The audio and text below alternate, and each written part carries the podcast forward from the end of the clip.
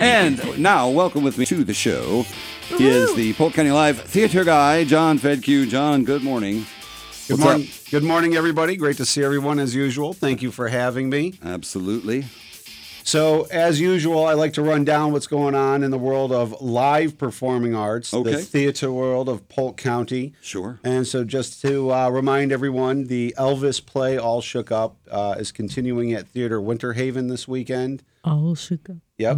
The Fantasticks is still playing at Lakeland Community Theater. Cool. And then Bed, Breakfast, and Broadway is still playing over at the Lake Wales Little Theater. And for you theater lovers out there, if you have not been to the Lake Wales Little Theater, uh, check it out. It's a wonderful venue. It's just an incredible venue. Are Um, they giving away breakfast with that show? I don't think so. Oh, I said bed, breakfast. That would be a great marketing ploy. That's what I'm thinking.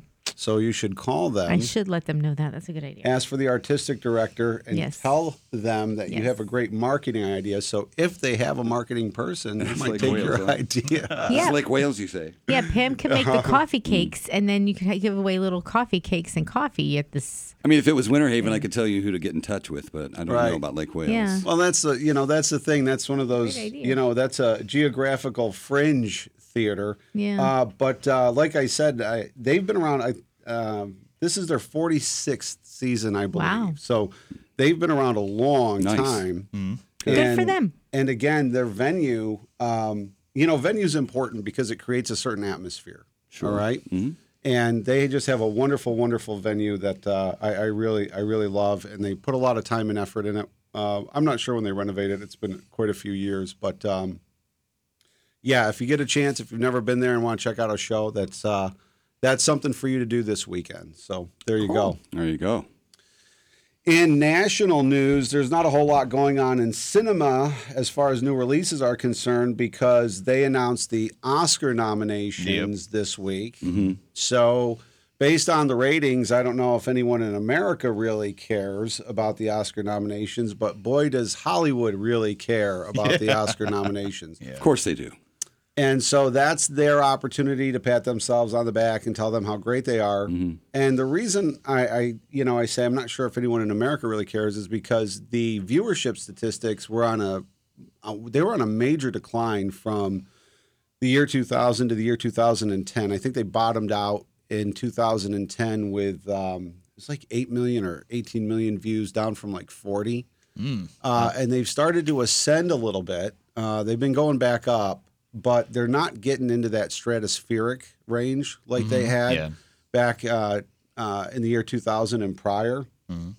So with Barbie and Oppenheimer getting the nominations or getting nominations, we will see if that turns viewership around. So that's, you know, again, for those of you listening, if, if you're into the Oscars, God bless your heart. I think that that's great. But um, already they are having controversy with the Barbie movie because uh, Margot Robbie, who plays the title character, Barbie in Barbie, go figure, uh, she was not nominated for an Oscar, and yet her co-star Ryan Gosling was nominated Yep. for an Oscar, and so now everyone's angry because the movie is supposed to be this idea that um, you know women have to find their place in the world in the culture. And, and men have kind of gotten in the way of that. So the criticism, I, I'm not kidding. Yes, the no, you're right. coming out of the social media world is that uh, the Academy is now mirroring exactly what Barbie Yes. was trying to Yep. combat. Right. So it's it's uh, you know Hollywood just can't win. They- they- and and to add insult to injury, here's here's the other thing.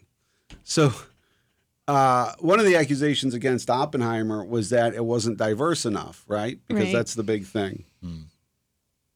Oppenheimer has the most nominations of all the films Yeah. Yeah, I think it was for like Oscar. 11, I think. So again, it's really to me, to me, Len, it's just a fascinating microcosm Right. of you know greater principles and ideas that kind of travel around our country, right?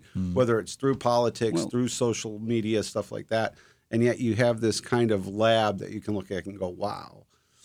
Uh, I See, I have a problem with this whole thing about uh, diversity. Oppenheimer is is historical, correct? Yes, sir. Yeah. So, in the circles that these people were running in, um, how diverse do you think it would have been in what it was in the 1940s? Yes, and that's Um, yes. I, I, I'm just saying, if you if you're going to depict history, then depict it the way that it was. Yeah, yeah, whether the- whether it was right or it was wrong, whether people, uh, you know, of, of color were excluded from society or whatever the case may be at that time, to show it in any other light is is, is like change, trying to change history or trying to paint it in a different way. Yeah, but- and and, but the- and it, it's not it's not.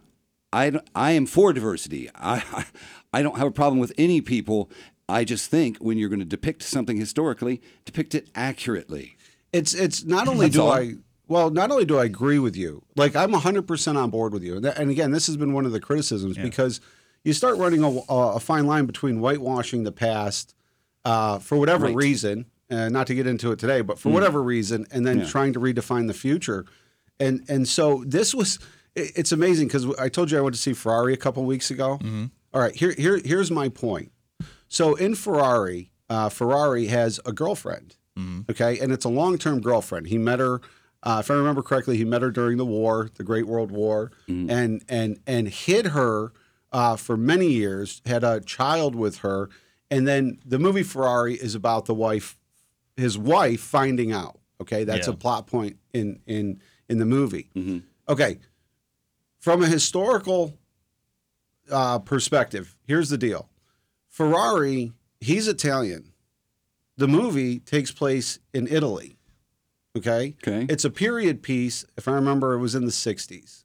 So the movie's uh, Ferrari's Italian. The movie takes place in Italy. It's a period piece in the '60s in Italy.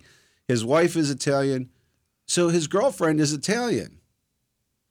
But the girl that they brought in, okay, to play the role, couldn't hold her accent.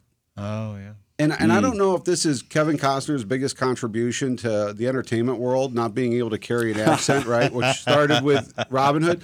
Yeah. But but here's here's my point because I agree with you, Len, and taking all politics out. Hmm. all right, I'm not advocating anything. Right. But here's what I'm going to say: when you're a director like Michael Mann, who's a master director, major success in the entertainment world, I understand there are actors and actresses you want to work with. I understand that um, you know you think you can get certain uh, performances out of people, but if you have an actress playing a major role and she can't carry an Italian accent Yeah. in a period piece, Yeah, forget about it. get an Italian actor, please. Yes.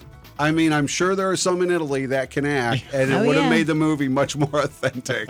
All right. That's how I felt about gotcha. Napoleon when that came out. Lynn, Nick, and Lorianne here with Jon Fedkiw, the Polk County Live theater guy. So we were, uh, I guess, talking about some film stuff. Yes.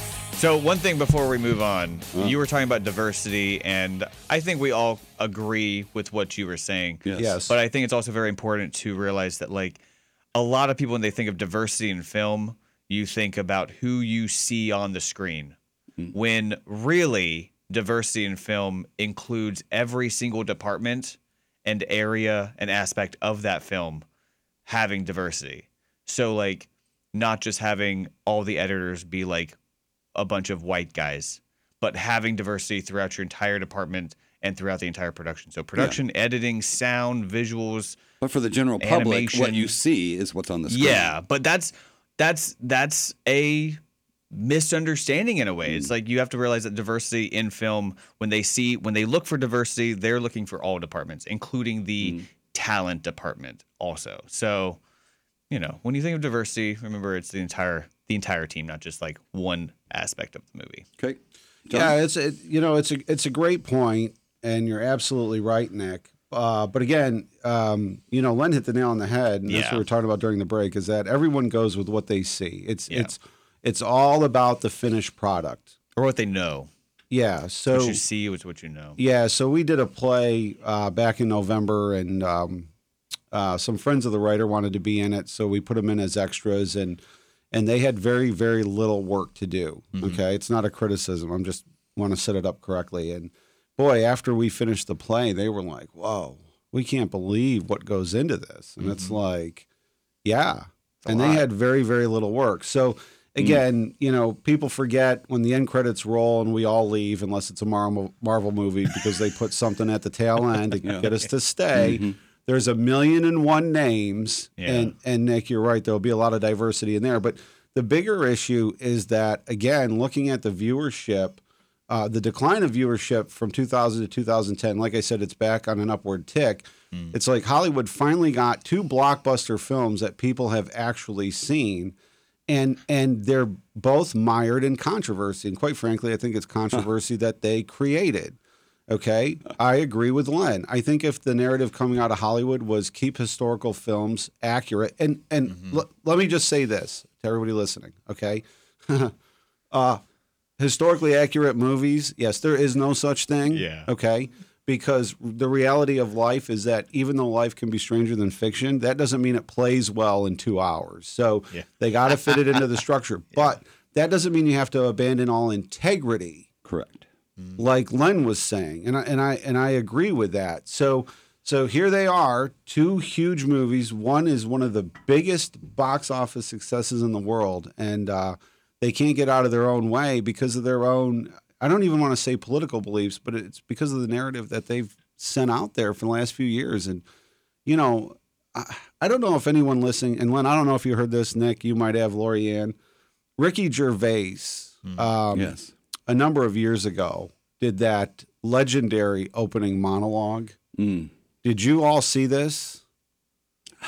I, only I don't remember it, but Okay. I'm sure we talked about it at the time. Yeah. So the bottom line is, is that Ricky Gervais, I think he hosted the Golden Globes for five years, and mm-hmm. the fifth year, he just went off. Yeah. And he just, I mean, it wasn't even roasting. It was, I don't know what the deal was with him, but he just started calling them out on everything. And what was interesting was I kept thinking to myself, wow, this is like Ricky Gervais. Like this guy's got a successful TV show and he's got movies and you know, he's he's a liberal man and he's in the in club and and so I, I really couldn't figure out how he was able to lambaste the the Hollywood elite at this award ceremony.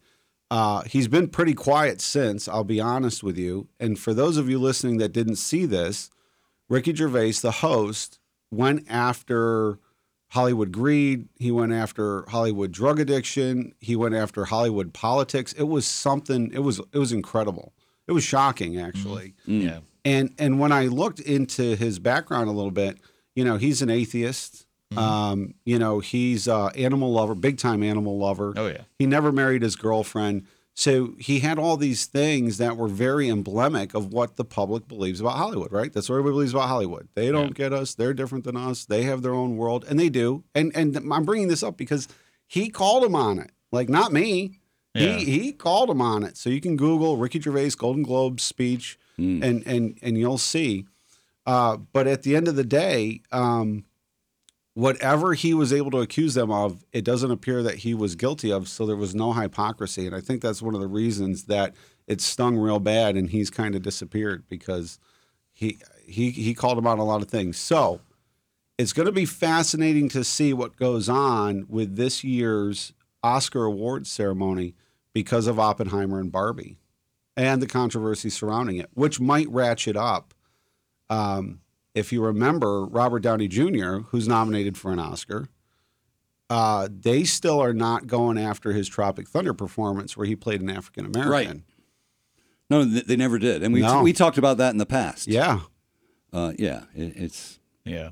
you know, So there, so like I said, we'll we'll see, and we'll see if these two films generate more viewership, because the criticism against Hollywood was you've abandoned the public, and it shows in your awards ceremony, which used to be massive, massive entertainment value. I used to love it. I used to love. I couldn't wait for the Oscars, mm. and we'll see now if these two movies start bringing people back to the awards show. Mm. we Well- shall see.